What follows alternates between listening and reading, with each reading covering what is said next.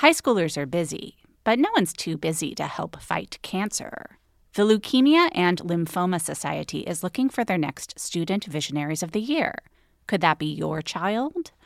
High schoolers who participate in this seven week philanthropic leadership development program gain valuable life skills like project management, communication, financial literacy, and entrepreneurship. Forming strong teams behind them, they fundraise for the Leukemia and Lymphoma Society in honor of a pediatric blood cancer survivor right in their local community.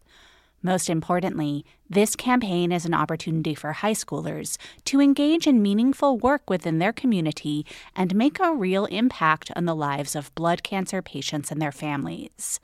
Sound like something your child might be interested in? You can learn more about Student Visionaries of the Year or even nominate a student at lls.org slash students.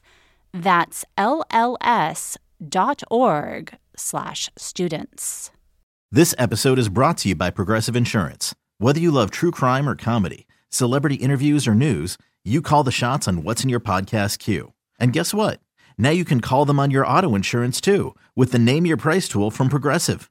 It works just the way it sounds. You tell Progressive how much you want to pay for car insurance, and they'll show you coverage options that fit your budget. Get your quote today at progressive.com to join the over 28 million drivers who trust Progressive. Progressive Casualty Insurance Company and Affiliates. Price and coverage match limited by state law.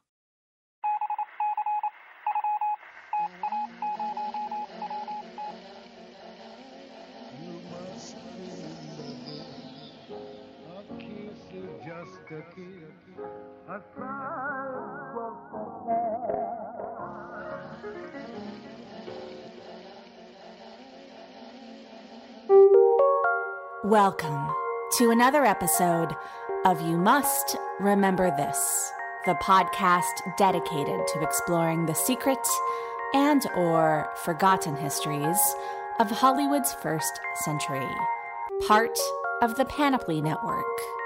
I'm your host, Karina Longworth. Up to this point, most of our stories have been centered in the middle of that century, more or less within the constraints of the golden age of the studio era, the heyday of what some people refer to as classical Hollywood cinema. This episode is different.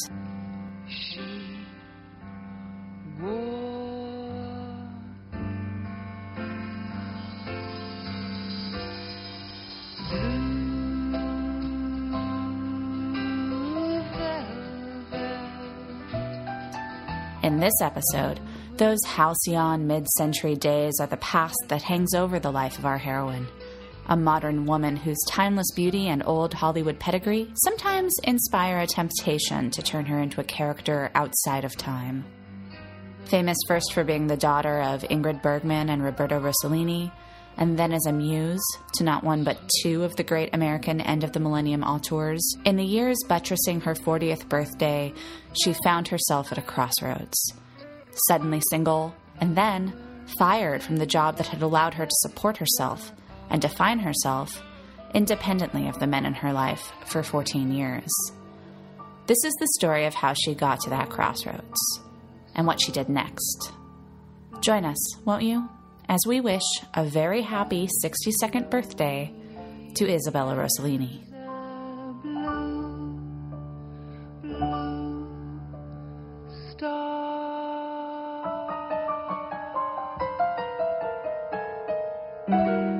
It started with a call in the middle of the night. It's fall 1990, and Isabella Rossellini is alone in a hotel room in Russia. She's there to shoot a movie, an Italian marriage farce in which she plays a widow pursued by three suitors, under pressure from the Italian government to keep her fortune in the country. She's 38, and though she's only been acting in earnest for about five years, she's internationally famous, her face much more recognizable than that of the average 30 something spawn of a mid century movie star and legendary independent filmmaker, thanks to her long held position as spokesmodel for Lancome. It was modeling, which she had only been doing for about 10 years, that had allowed her to travel the world. She was used to living in hotel rooms, in strange cities, usually alone, sometimes with makeup artists and stylists and photographers to keep her company. But something, this time, on this trip, was different. Russia frightened her, She felt like something terrible was going to happen. And then the phone rang. Isabella, it's David. She was used to taking calls from David, her boyfriend and partner of six years, at all hours. With her constantly on the road, a lot of their relationship took place over the phone. But this call wasn't like other calls. David Lynch was calling Isabella Rossellini at her hotel room in Russia in the middle of the night to tell her that their relationship was over. Okay, bye bye. Isabella was devastated. Though David had barely acknowledged her as his girlfriend, she had felt that they were soulmates. They had met when Lynch was looking for an actress to play Dorothy Vallens, the abused nightclub singer in his film Blue Velvet. Initially, David wasn't even interested in Isabella for the role. He wanted Helen Mirren, and he knew that Rossellini had just starred alongside her in White Nights, and he was hoping Isabella could introduce him. Working with Lynch, Isabella said, was like taking a leap into the void. This episode is brought to you by Mubi, the curated streaming service dedicated to elevating great cinema from around the globe. Every film on Mubi is hand selected by real people who really love movies, so you get films from iconic directors, from emerging auteurs. There's always something new to discover. And coming up in May, here's something to discover Gasoline Rainbow, the latest film from the Ross brothers. They are the acclaimed directors behind another great film you might have seen called Bloody Nose Empty Pockets. Gasoline Rainbow's about five teens from inland Oregon who pile into a van with a busted taillight to get to a place they've never seen, the Pacific Coast. New York Magazine called it, quote, an ecstatic road trip movie, and that just about sums it up. Gasoline Rainbow opens in U.S. theaters May 10th, and then you can stream it exclusively on Mubi starting May 31st. Best of all, right now you can try Mubi free for 30 days at mubi.com slash YMRT. That's M-U-B-I dot com slash YMRT for a whole month of great cinema for free. Take the ride. She understood her character in Blue Velvet maybe too well.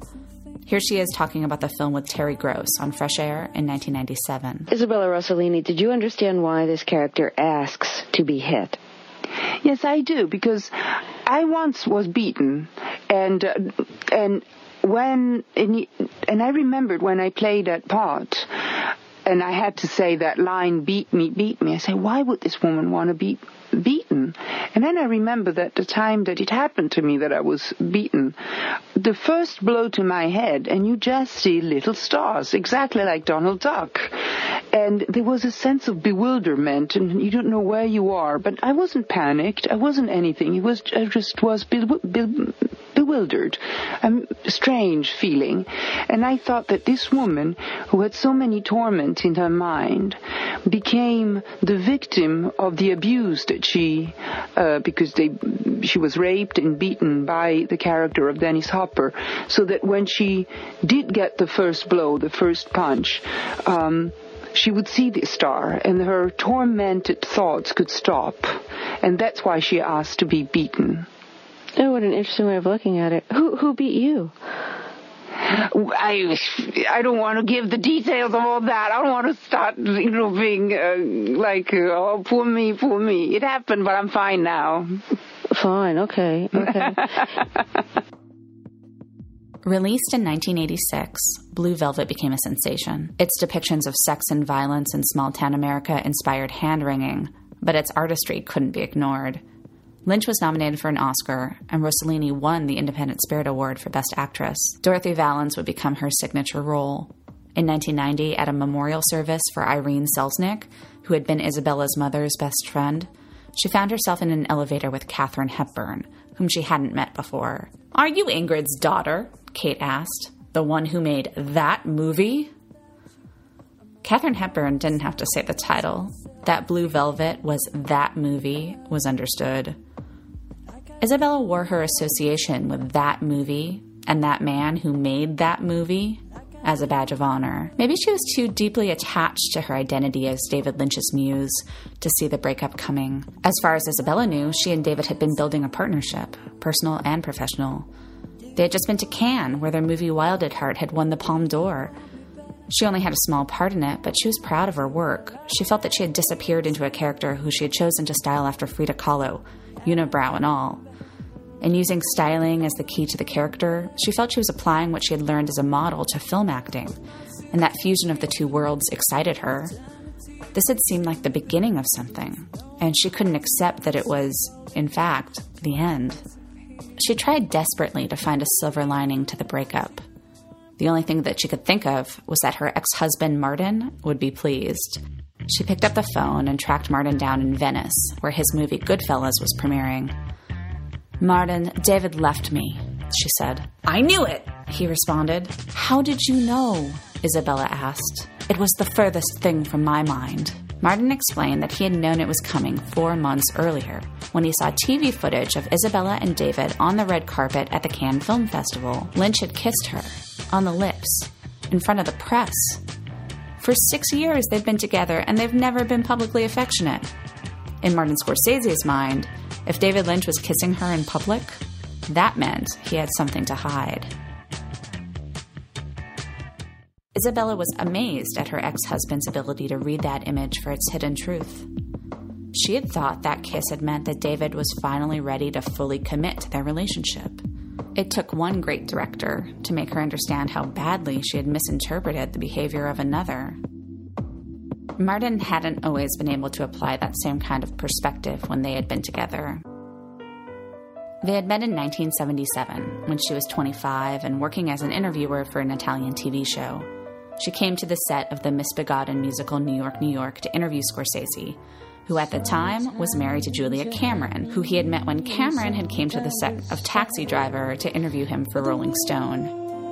Scorsese was also, at the time, having an affair with Liza Minnelli, who, like Isabella, was the daughter of a great ethnically Italian filmmaker. By 1979, Isabella and Martin were married.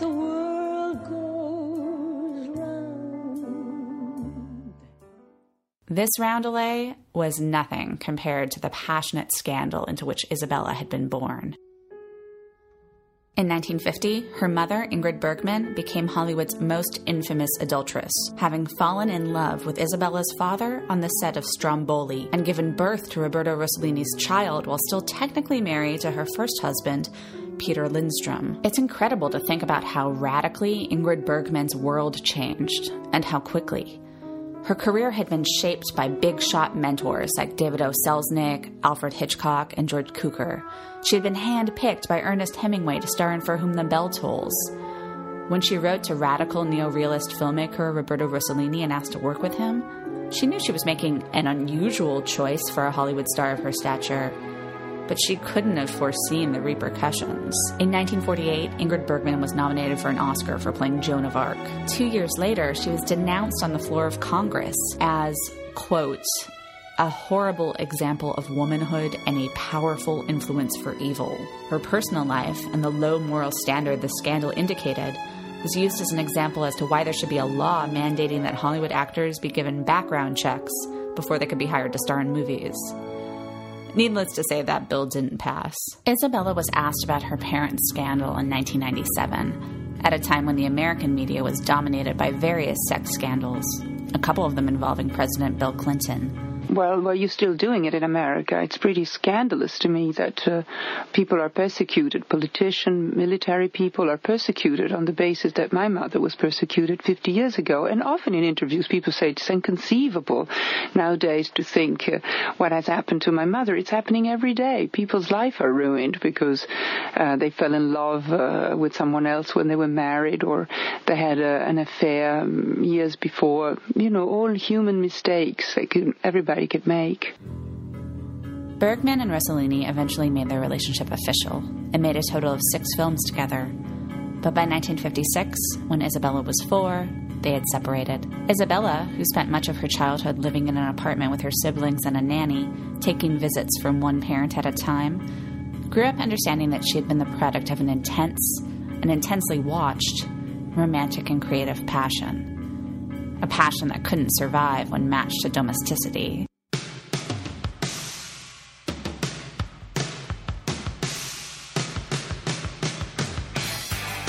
Isabella and Martin were together for four years while he was making Raging Bull and The King of Comedy, but they never worked together. The old school Italian Catholic part of Scorsese would have preferred that his beautiful new wife not work at all. While they were together, she stumbled into modeling, virtually by accident. So I became a model at 28. Uh, and then they said, you know, Then it was a big thing in the article. She's so old. She's so old. But nobody asked how old I was. So I, it's not that I hidden it or anything. I didn't even know that model had to be 14. You know. As a preteen, an age when a lot of future supermodels are getting their careers started, Rossellini spent six months confined to bed and two years in a body cast after an operation to transfer a bone from her leg to her back to correct debilitating scoliosis. Modeling didn't even occur to her until 1980 when a friend introduced her to photographer Bruce Weber and he started taking pictures of her. And I thought, oh, that'd be fun, so I can maybe buy the issue of that magazine all done up and save it to show it to my grandchildren. It'll be an old bag and say, look, I, I looked pretty. I was photographed once. But then from Bruce photo, I, I really literally had an overnight success. And within a month, I was in Richard Avedon's studio working basically every day having covers and my life completely changed and I became a model um, and learned to love it. Seven years later, there was an exhibit at a Paris museum dedicated to photographs of her face. Before she signed a contract with Lancome in 1980 that stipulated that she had to wear makeup in public, she never did.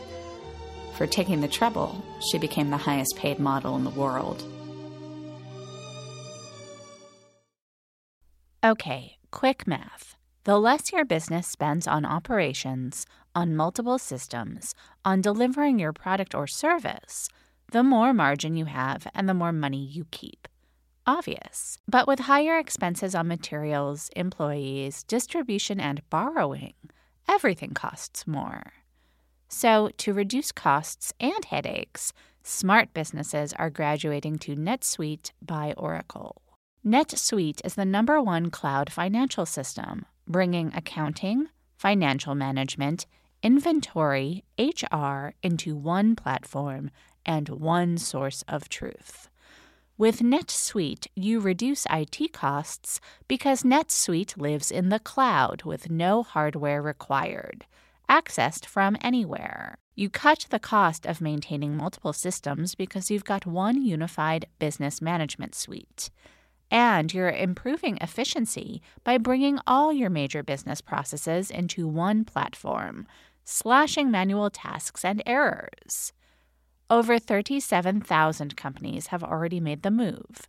So do the math. See how you'll profit with NetSuite. Backed by popular demand, NetSuite has extended its one of a kind flexible financing program for a few more weeks head to netsuite.com slash remember. netsuite.com slash remember. netsuite.com slash remember. At first, the money was nothing but a source of anxiety. $15,000 for a couple minutes walking down a runway? She was constantly sure she had misheard the figures.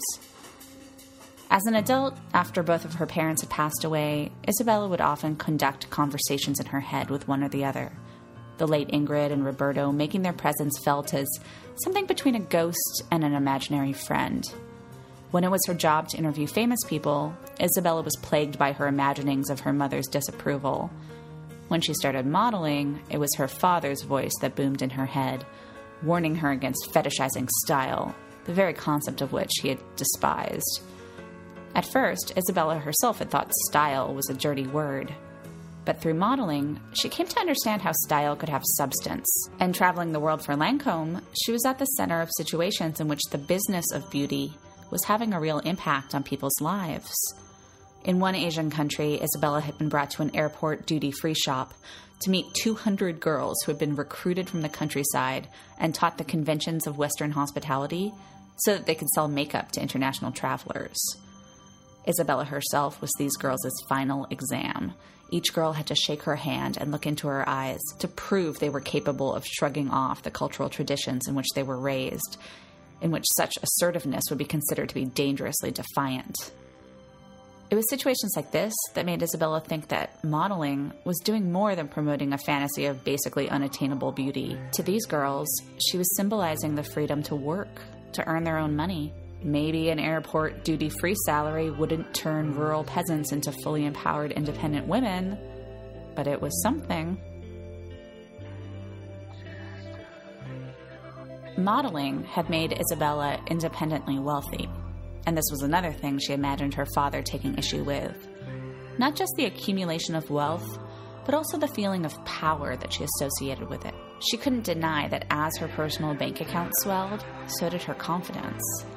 For the first time in her life, she felt fully independent. Her father lurked in her brain, ready to deliver what he thought was a reality check. Please, he'd say, this is ridiculous. Earning money isn't the measure of your independence.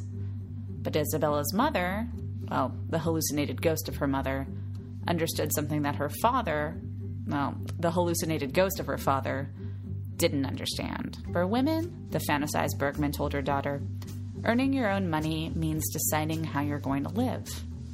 Not everyone has to do it, especially if you're beautiful. You can find a man to take care of you. But if you can take care of yourself, then you can take care of yourself. Maybe it was that implied independence that made Martin so uncomfortable with having his wife's face on the cover of magazines, although he didn't phrase it that way.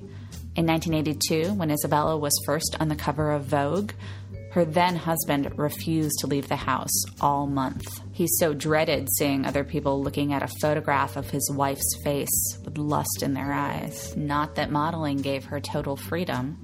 Isabella's contract with Lancome included several key restrictions, including a morals clause, which Isabella immediately tested by becoming pregnant by Calvin Klein model Jonathan Weidman, while still married to Martin Scorsese. She wasn't exactly following in her mother's footsteps. She didn't actually cheat on Scorsese. They had been separated for a while, but he had begged her not to divorce him. He had already been divorced twice, kind of a problem for a Catholic, and more than that, he wanted to be protected from marrying again. The situation was less like the one Isabella's mother had found herself in in real life, and more like the one she had encountered in the movie Indiscreet, in which her character falls in love with a man played by Cary Grant, who pretends to be a married man having affairs so that he has an ironclad excuse for not settling down. I was down on my knees asking his forgiveness because I asked him to marry me. On my knees! How dare he make love to me and not be a married man? Isabella had been happy enough to grant her estranged husband's wish, but Lancome was not about to let the international face of their brand give birth to an illegitimate kid. So she divorced Scorsese, married Jonathan Weidman, gave birth to her daughter, Elettra, and after a couple of years, broke up with Weidman and hooked up with Lynch. By the time that that relationship was over, Isabella was a suddenly single mom pushing 40, and it was the financial independence afforded by her modeling which made it possible for her to support herself and her young daughter in the absence of a father figure. She could take care of herself, which meant she could take care of herself. Cut to 1992, the year Isabella Rossellini turns 40. Her seemingly eternal youth and beauty is captured in two venues. When Madonna called and asked if she would appear in her book, Sex, Isabella laid down a couple of ground rules.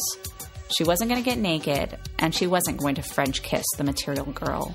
Okay, Madonna said. And with Steven Meisel taking the pictures, the two women cavorted around Miami dressed as men. The moral police at Lancome fretted that Isabella looked like a lesbian. Isabella fired back. What's the matter with being a lesbian? Maybe the greater testament to Isabella Rossellini's potency as a beauty icon around this time came with Death Becomes Her, the Robert Zemeckis film in which she co starred with Meryl Streep and Goldie Hawn as Lisle, an exotic mystery woman who peddles eternal youth through death to the insecure housewives of Beverly Hills. The movie brilliantly parodies the culture industry's obsession with youth at any cost. This is life's ultimate cruelty. It offers us the taste of youth and vitality, and then makes us witness our own decay. Well, it is the natural law. Oh, screw the natural law! How old would you guess I am? Come on, don't try to flatter me. 38. Oh, 28. 3? 23. I am 71 years old. That's what it does. It stops the aging process dead in its tracks and forces it into retreat. Drink that potion, and you'll never grow even one day older. Don't drink it and continue to watch yourself rot. How much is it?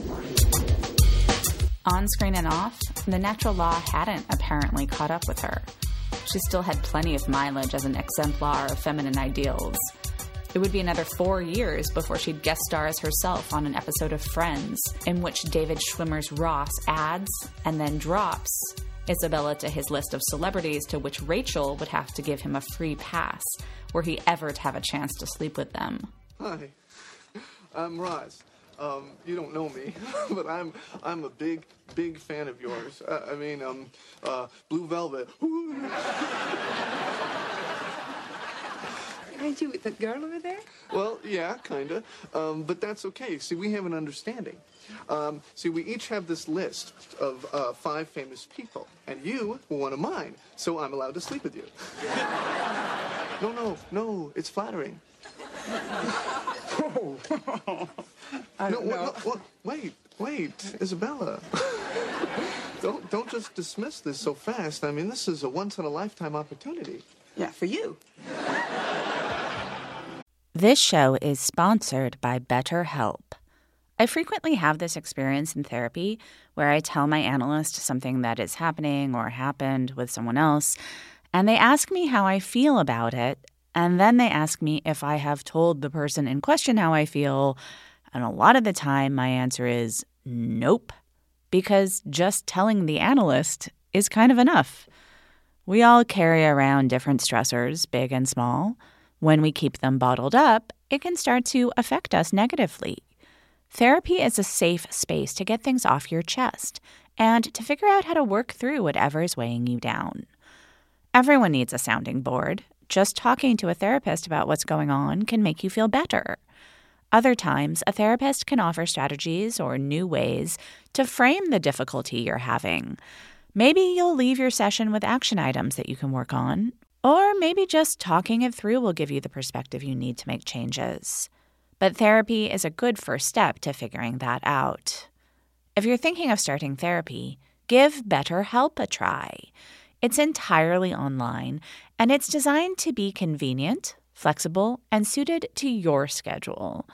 Just fill out a brief questionnaire to get matched with a licensed therapist and switch therapists anytime for no additional charge. Get it off your chest with BetterHelp. Visit betterhelp.com slash YMRT today to get 10% off your first month. That's betterhelp, H-E-L-P dot com slash YMRT. Let's say, hypothetically, that you were a teenage girl in the 1990s. Blue Velvet might have been one of the first real art films that made an impact on you. As a budding but hardly sophisticated connoisseur of fashion photography, your bedroom walls might have displayed a few images of Isabella taken by Richard Avedon and Steven Meisel, which you ripped out of magazines. You might have taken note of her in Death Becomes Her as a kind of self aware avatar for the kind of physical perfection that could only be supernatural. You definitely would have seen her on Friends, where she showed up dressed like a really classy art history teacher and was clearly a full grown woman in a way that none of the actresses on that show seemed to be. But she didn't seem old. Her maturity was coded as an integral part of her desirability. From all of this, if you were a teenage girl whose already shaky handle on how to feel about style and self image had been further discombobulated by the cultural tug of war between supermodel hyperreality and heroin chic, then you might get the sense that Isabella Rossellini was a time traveler, the last of the old world international beauties projected a type of glamour that was somehow both idiosyncratic and classic. She was maybe the only icon of 90s pop culture who gave off the sense that she could have been alive in any time. And that projection would feel real. It was real insofar as it was readily perceptible in the culture, but it obscured what was actually going on behind the scenes. In fact, Isabella Rossellini actually spent most of the 1990s fighting off enforced expiration. In 1992, Lancome informed Isabella Rossellini of their intention to drop her contract. At age 40, no matter how good she looked, they felt she was too old to serve as the blank screen on which makeup buyers could project their fantasies. Isabella refused to accept this, and she fought with Lancome for a full two years to try to convince them that a quote unquote older woman could still sell makeup. She spoke about that fight at length years after it was all over. You were you were how old when you lost the contract with Lancome? 42. And it was because of your age? Yes, it was because of my age. I mean, um, I have, you know, it was a very long debate. You know, it isn't, it didn't happen all of a sudden. There is, you know, and I feel bad that Lancome is now days the one that has been accused of having uh, not kept me, even if we had an enormously successful campaign. But the truth of the matter is that, even, that any fashion magazine or any film, any woman that is represented as beautiful, appealing, it's between 16 and 32. Um, so Lancome actually did keep me until I was 42, and there was an enormous debate within the company whether to keep me or not until they just succumbed to the tradition, and they. Um, in spite of my protesting, but it's their freedom, and I guess freedom is more uh, to be respected. So I do respect their choices. I do still think that we lost an opportunity to break a prejudice because I do believe that uh, um, it is a prejudice not to use older women to represent elegance. Point is that uh, when you do a, a, campaign, you represent the dream in people. You do not represent the reality in people. Mm-hmm. And they believe that the dream of women is to stay young. So they take the symbol of youth. They take somebody who's not terribly young because then you will feel terribly alienated. It's very interesting. You see, the people that do the cosmetic campaign, the big cosmetic campaign, are generally on their late 20s or early 30s. They're generally brunettes instead of blondes because brunettes are more accessible and people can identify. But still, they have to be young enough to represent a sort of a dream and what you wish to be. I, my point with Lancome is that the new generation of women the biggest dream isn't to stay young, is to be independent, to be free, to be powerful, to do what you like to do, to assert yourself. Um, but they considered that too avant-garde. It's not that they didn't recognize it. They said, yes, but I, this, we still think it's a minority of women that has those values and that the biggest group of women dream to stay young that's why plastic surgeons are so successful, right. I guess. So they had a valid point, and they're there to sell cream, not to uh, do a social battle. But what if you could sell cream and fight a social battle? After Lancome dropped her, Isabella Rossellini was determined to prove that things could be done differently. With all of its restrictions on her off camera life, Isabella had likened her Lancome contract to the indentured servitude of 1940s Hollywood. But she borrowed new Hollywood conventions for her next venture, setting up what she called a development deal for a new line of cosmetics with Coty. She wouldn't just be the face of this brand, she'd be the brain behind it. As she was developing the cosmetics line, the dialogue between Isabella and her dead father became combative. Roberto Rossellini, the staunchly independent neorealist who died with $200 in his bank account, accused his daughter of following the money. No, you're wrong, she told him. She wasn't following the money. She didn't care about the money. She cared about revenge. She was letting herself be led by anger. She had been fired for being too old, and not because she was actually too old, but because all of the power was held by men who held on to old ideals. The new company was her way of fighting that establishment and its ideas. She started presenting herself as an executive, arriving for interviews and photo shoots wearing men's suits, toting a briefcase. This sold the notion that the new Isabella Rossellini was all business. It also, in its own small way, expanded the notion of what could be considered glamorous. In 1999, Manifesto by Isabella Rossellini hit department store shelves. The line was designed with practicality in mind. Foundation came in portable single serve capsules instead of glass bottles. Lipstick tubes had little mirrors on the caps, so ladies wouldn't have to squint into a butter knife if they needed a post lunch touch up. Years ahead of the real girl trend, the marketing for Manifesto featured a much wider than usual range of women, including a 14 year old girl with braces and a silver haired 67 year old. The perfume was deliberately unisex. The manifesto behind Manifesto was, as Isabella put it, a secret feminist plot to put women in charge of the creation and promotion of products for women. Sounds simple enough. But it didn't work. She was maybe too ahead of her time. The so called secret feminist plot didn't fly because, as Isabella put it in 2006, she couldn't force a feminist model onto anybody else. So that's pretty much it. That's how Isabella Rossellini spent the 90s. Maybe you're wondering why I'm telling you this story. It doesn't end with triumph or tragedy. Its subject is still around and still working, collaborating with art filmmakers like Guy Maddin and directing her own films she's not the potent cultural force she was during the last decade of last century, but that happens, especially to women, especially to women who are professionally good looking. And I guess that's why I'm telling you this story.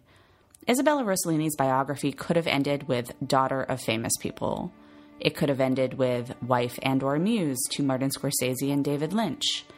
It could have ended with the highest paid model in the world and that aspect of her identity could have ended a lot earlier than it did. But when all of those descriptors were no longer applicable, she didn't disappear. She instead attempted to subvert the industry that had branded her as a has been by competing within that industry. Yeah, it didn't work, but what was the alternative? Hollywood and Indiewood spent most of the 1990s failing to do much other than domesticate her as a nagging wife see Fearless, or exoticize her as the gorgeous other, see pretty much everything else. Death Becomes Her is incredible, but it's not blue velvet. As an actress or a model, your legacy is so much at the mercy of opportunity and of how other people choose to represent you.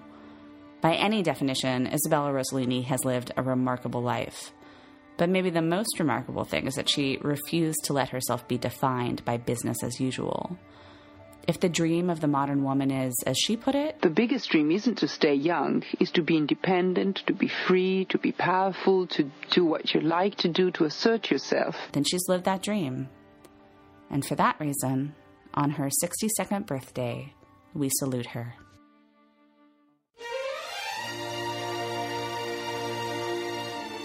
Thanks for listening to You Must Remember This.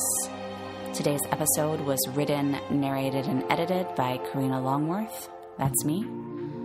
You can find more information about this episode and other episodes at our website, you must remember this podcast.com. We'll be back next week with another story from the secret and or forgotten histories of Hollywood's first century. Good night.